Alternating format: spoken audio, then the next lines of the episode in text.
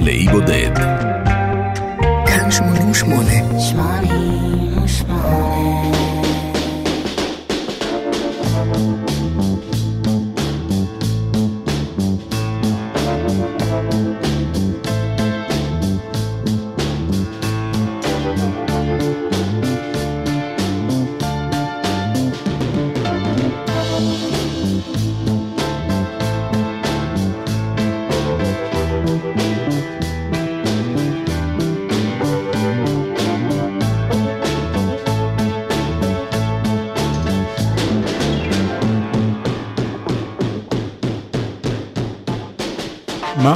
1993, נמל התעופה בן גוריון, חודש אחרי יציאת אלבום הבכורה שלהם, פבלו האני.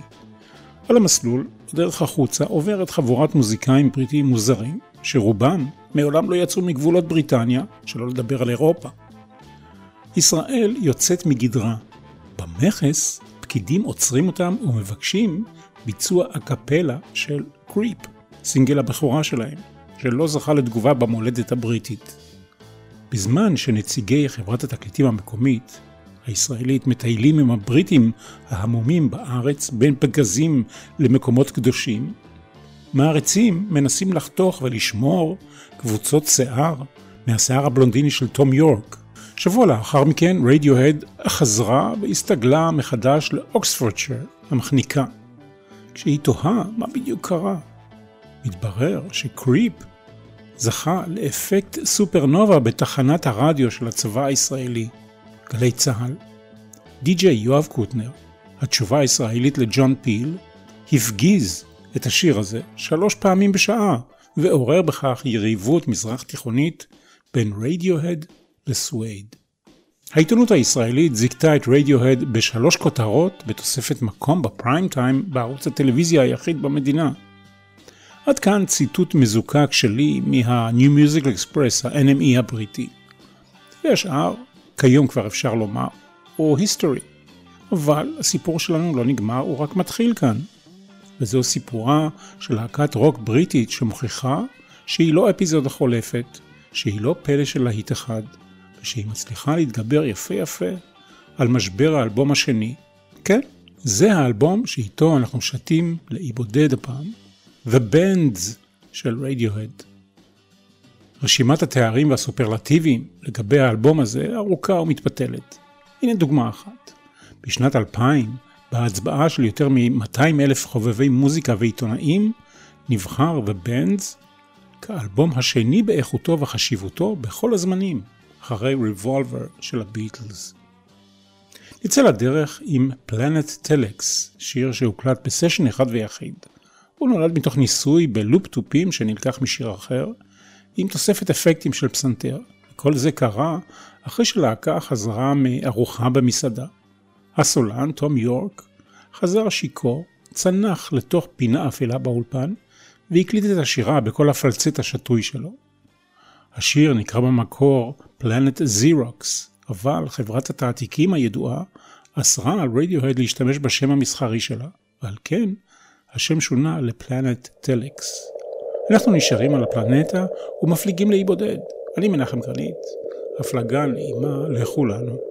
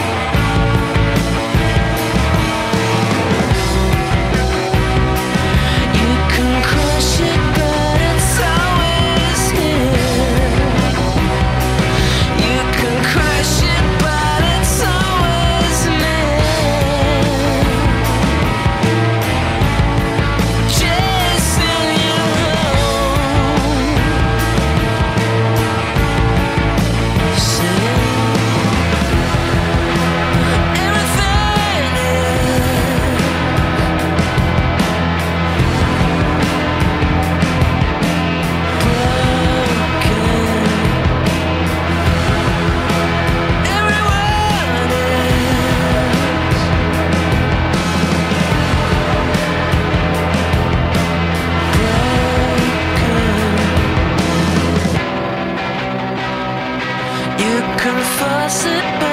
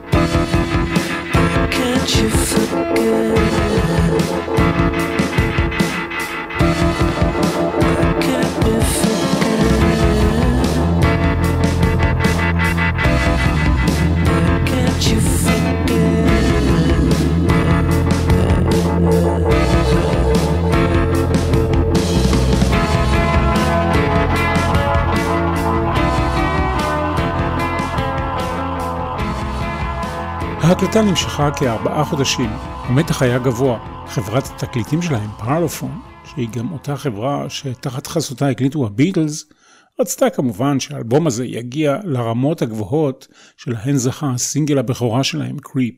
ההתקדמות הייתה איטית, וההקלטות התקיימו בכמה אולפנים, בין השאר גם ב Abbey Road. למרות שההצלחה לא הייתה היסטרית או מיידית, באמריקה האלבום הגיע רק למקום ה-88 ברשימת האלבומים, ובכל זאת הוא העלה את רדיוהד בדרגה, מלהקה של One Hit Wonder לאחת הלהקות הבריטיות הנחשבות ביותר.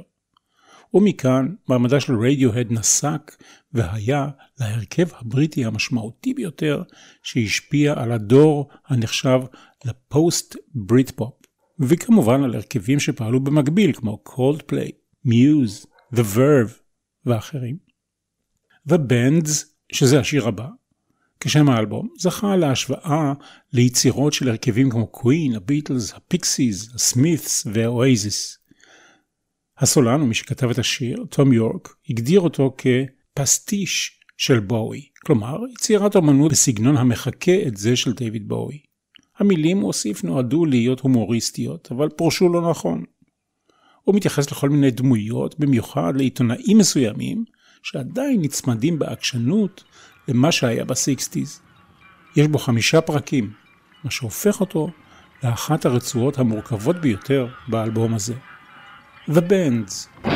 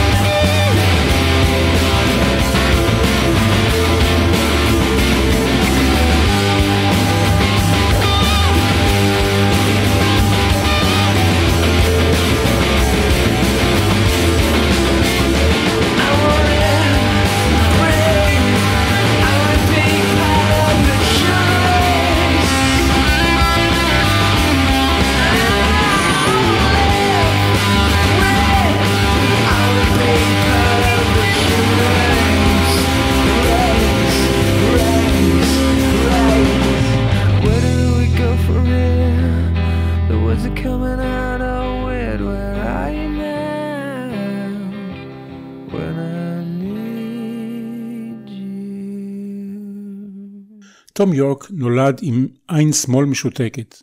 הוא עבר חמישה ניתוחי עיניים עד גיל שש. לדבריו, הניתוח האחרון השתבש וגרם לו לצניחת עפעף, מה שמכונה פטוזיס, מצב שבו העפעף העליון מכסה חלק מהאישון וגורם לחסימת שדה הראייה. הוא החליט לוותר על ניתוח נוסף והגיע להחלטה שהוא אוהב את המצב כמות שהוא, את העובדה ששתי העיניים הן לא אותו דבר. הוא אפילו רואה בזה ייחוד ומקור לגאווה. הוא ידע שהוא יהיה כוכב רוק אחרי שהוא ראה את הגיטריסט של קווין, בריאן מיי, בטלוויזיה בגיל שמונה. גיל עשר הוא עשה כמעשה בריאן מיי ובנה גיטרה לעצמו לבד. הוא ראה את סוזי סו מסוזי והבנצ'יז בהופעה, ובהשראתה הוא החליט להיות פרפורמר. בבית ספר יסודי הוא נקלע למריבות פיזיות עם תלמידים אחרים. את הנחמה הוא מצא במוזיקה ובאמנות. הוא כתב מוזיקה להפקה של בית הספר לחלום ליל קיץ של שייקספיר. דברן ודעתן, כך הגדיר אותו מנהל בית הספר, ותום יורק ידע לפרגן לו אחרי שהוא זכה לתהילה. High and Dry הוקלט בגרסה ראשונית במהלך הסשנים לאלבום הראשון. תום יורק, שהוא כידוע הדמות המרכזית בסיפורנו, הקליט גרסה עוד יותר ראשונית עם הרכב קודם שלו בשם Headless Chickens, שם די מבחיל ללהקה אם אתם שואלים אותי. זה היה בזמן שהוא היה סטודנט באוניברסיטת אקסטר בסוף שנות ה-80. לדבריו זה נוצר בעקבות איזו בחורה מטופשת שיצאתי איתה, הוא אומר. אבל התערבבו שם רעיונות על הצלחה וכישלון. הגרסה הראשונית של רדיוהד לא עברה את מחסום ההסכמה, כי השיר נשמע לדעתם, פתוח מרכאות, יותר מדי רוד סטיוארט.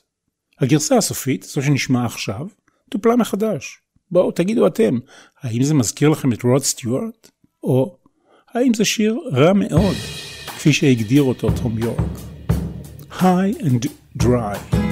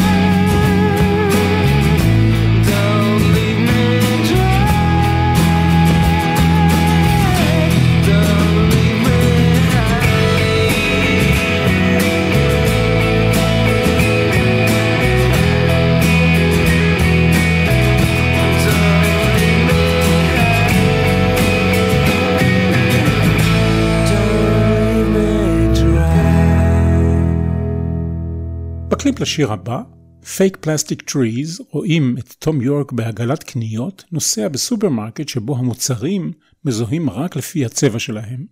רמז לכך שהמוטיב המרכזי בשיר הוא צרכנות, או צרכנות יתר. לקנות כדי לקנות. תום יורק הקליט את עצמו לבד, רק הוא והגיטרה, ואחרי הניסיון השלישי הוא פרץ בבכי. למה? לא ברור. ברור שהוא טיפוס סנטימנטלי. כל זה קרה אחרי שחברי הלהקה הלכו יחד להופעה של ג'ף בקלי בלונדון. מג'ף בקלי, תום יורק טען שהוא קיבל את ההשראה והביטחון לשיר בפלצט.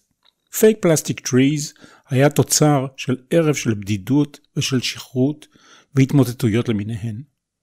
השיר נבע מתוך מנגינה שלא היה לו מושג מה לעשות איתה, כך הוא אומר. אני לא נוהג לרשום כל מה שהראש שלי שר ברגע מסוים, או לכפות כמה משפטים נחמדים שהגיתי על מנגינה. אני מקליט את כל מה שקורה לי בראש. כך תום יורק. אחרי שהוא גמר להקליט את כל מה שקרה לו בראש, הוסיפו שאר חברי הלהקה את התפקידים שלהם כדי שהתוצאה תצא שלמה. אז בואו ננסה אם כן להיכנס לראש של תום יורק עם פייק פלסטיק טריז. The green plastic watering for a fake Chinese rubber plant and a fake plastic girl.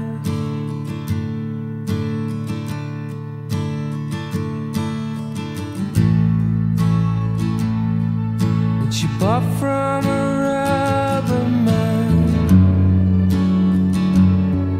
in a town full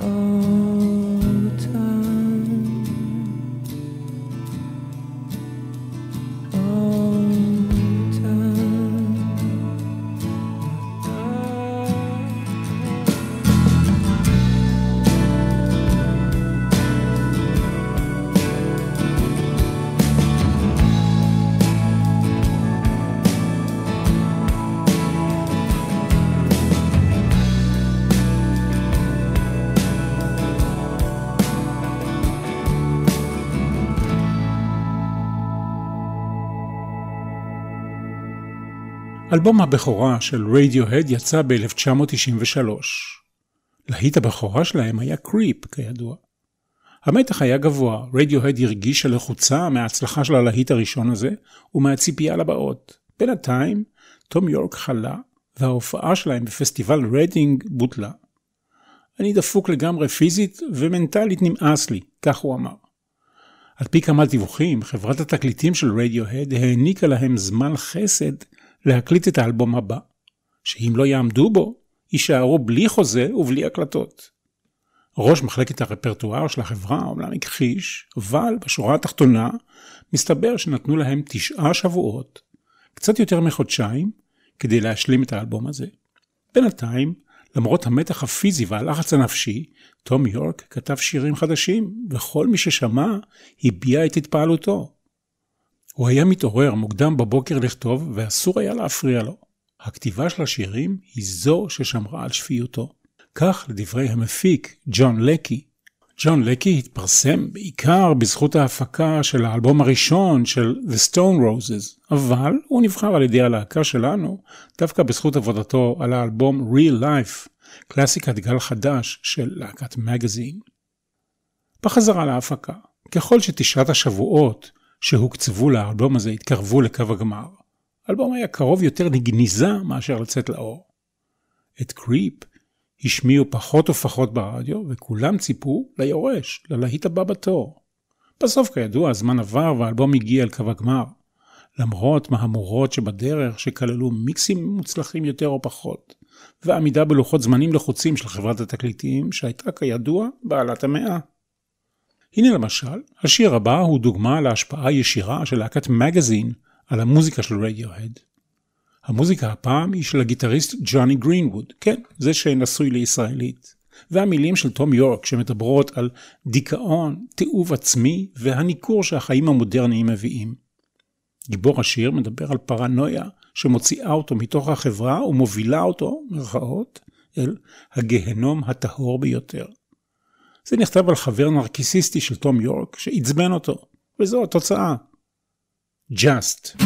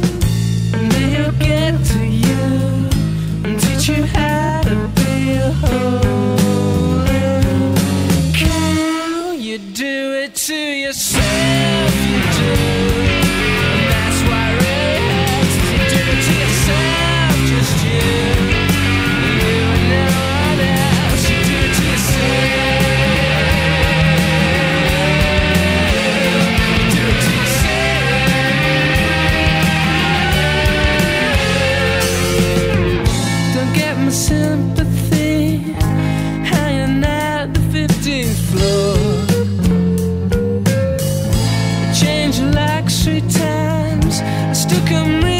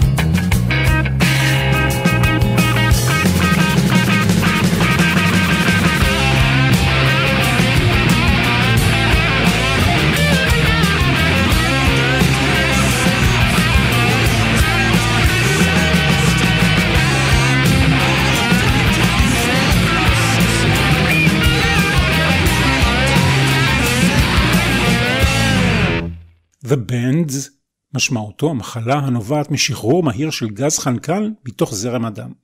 מדובר בבועות הנוצרות בדם וברקמות אחרות כאשר צוללן עולה מהר מדי אל פני הים מצלילה בתחתית האוקיינוס. התופעה הזו מכונה גם דקומפרסיה ומחלת צוללנים. מה הקשר? ובכן, הקשר הוא העלייה והפופולריות המהירה של רדיוהד בזכות הלהיט קריפ.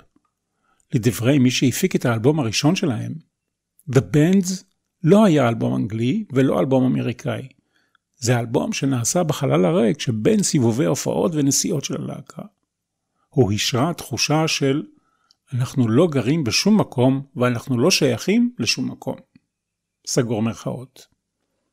הימים ימי חברות התקליטים הדומיננטיות, ימים שבהם כאמור בעל המאה הוא בעל הדעה.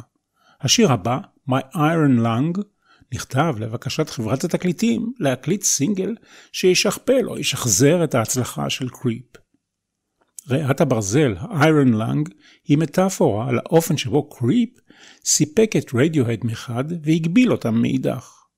תום יורק קטל, ובצדק, אנשים שטענו שהטווח הרגשי שלנו, זאת אומרת של הלהקה, מתמצא בשיר אחד בלבד, קריפ.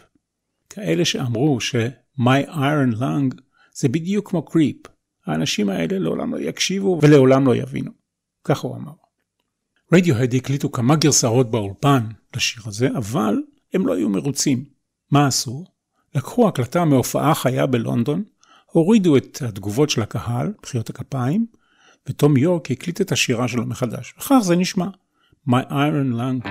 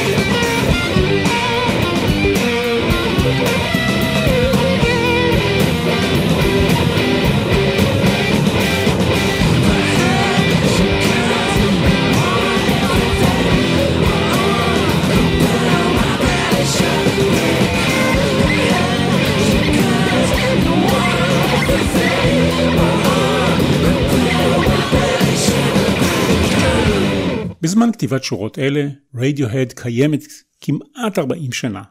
במהלך שנות הקריירה שלהם, היו להם שירים אייקוניים רבים. עם זאת, מעטים מהם הגיעו לרמת פופולריות גבוהה יותר מאשר לשיר הבא, Street Spirit, Fade Out. שיר פשוט לכאורה, מעוגן סביב ארפג'יו גיטרה יחיד, שאותו מנגן אד אובריין. ברדיוהד כידוע יש שלושה נגני גיטרה, אד אובריין, ג'וני גרינווד וטום יורק.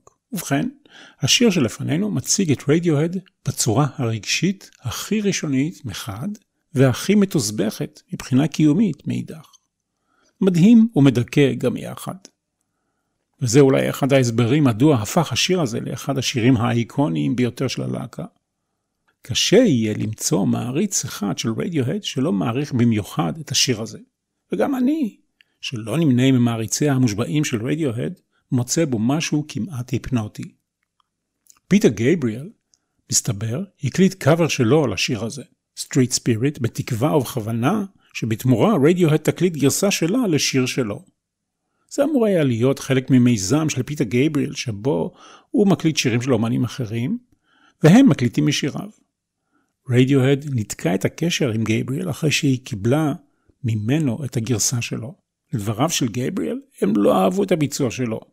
אני חייב להוסיף שגם אני לא. הנה הביצוע של רדיוהד ל-Street Spirit, Fade Out.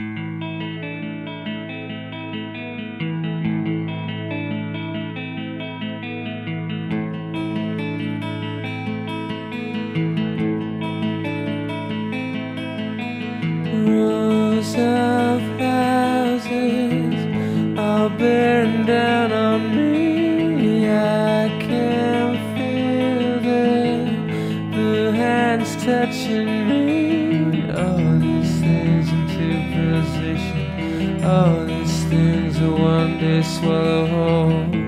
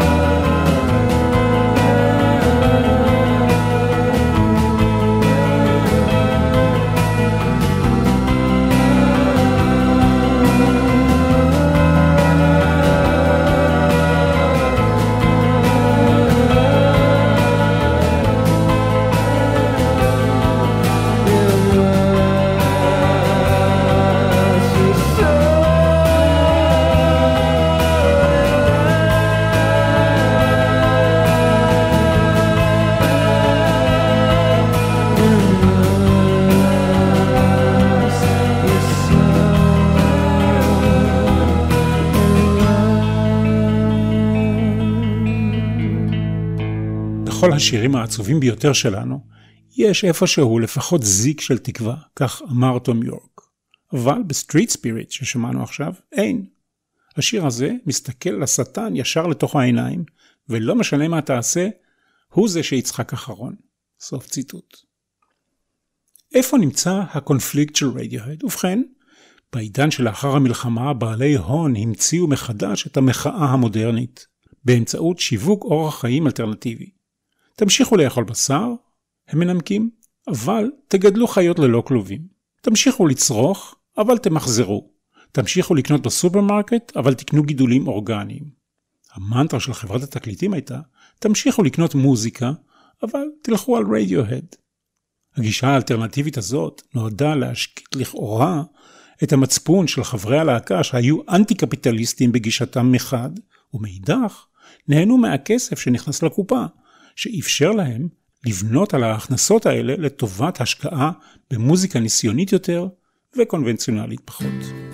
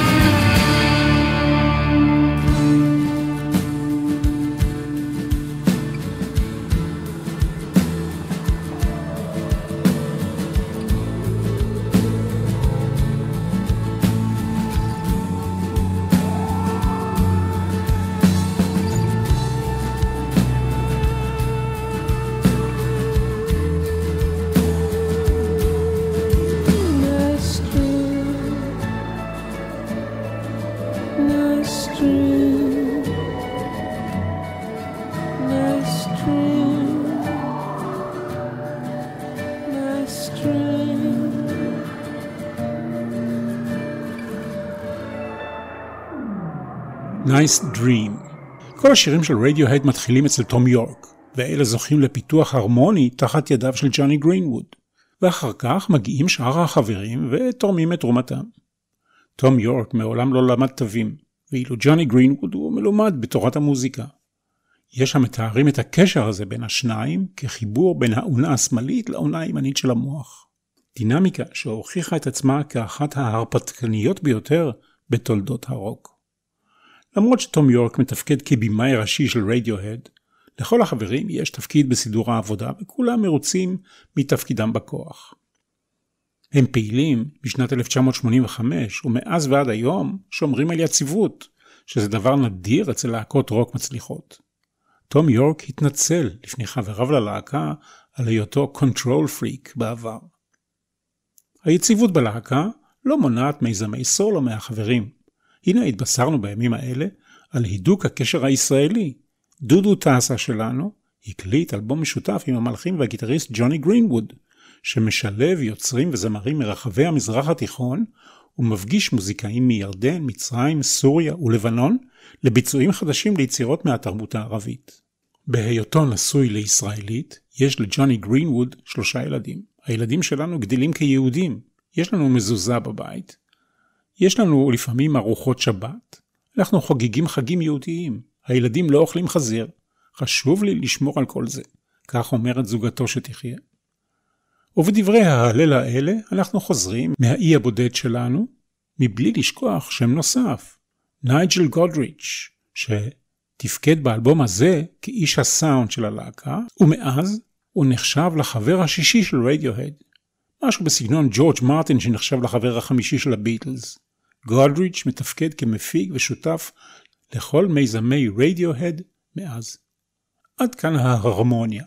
ובמעבר חד לשיר הבא, שכמו רבים משירי רדיוהד מדובר בו בקשר בעייתי, והפעם עם בת זוג הסובלת ממחלת נפש. ואם אתם מחפשים happy end, אז אתם לא מכירים את להקת רדיוהד.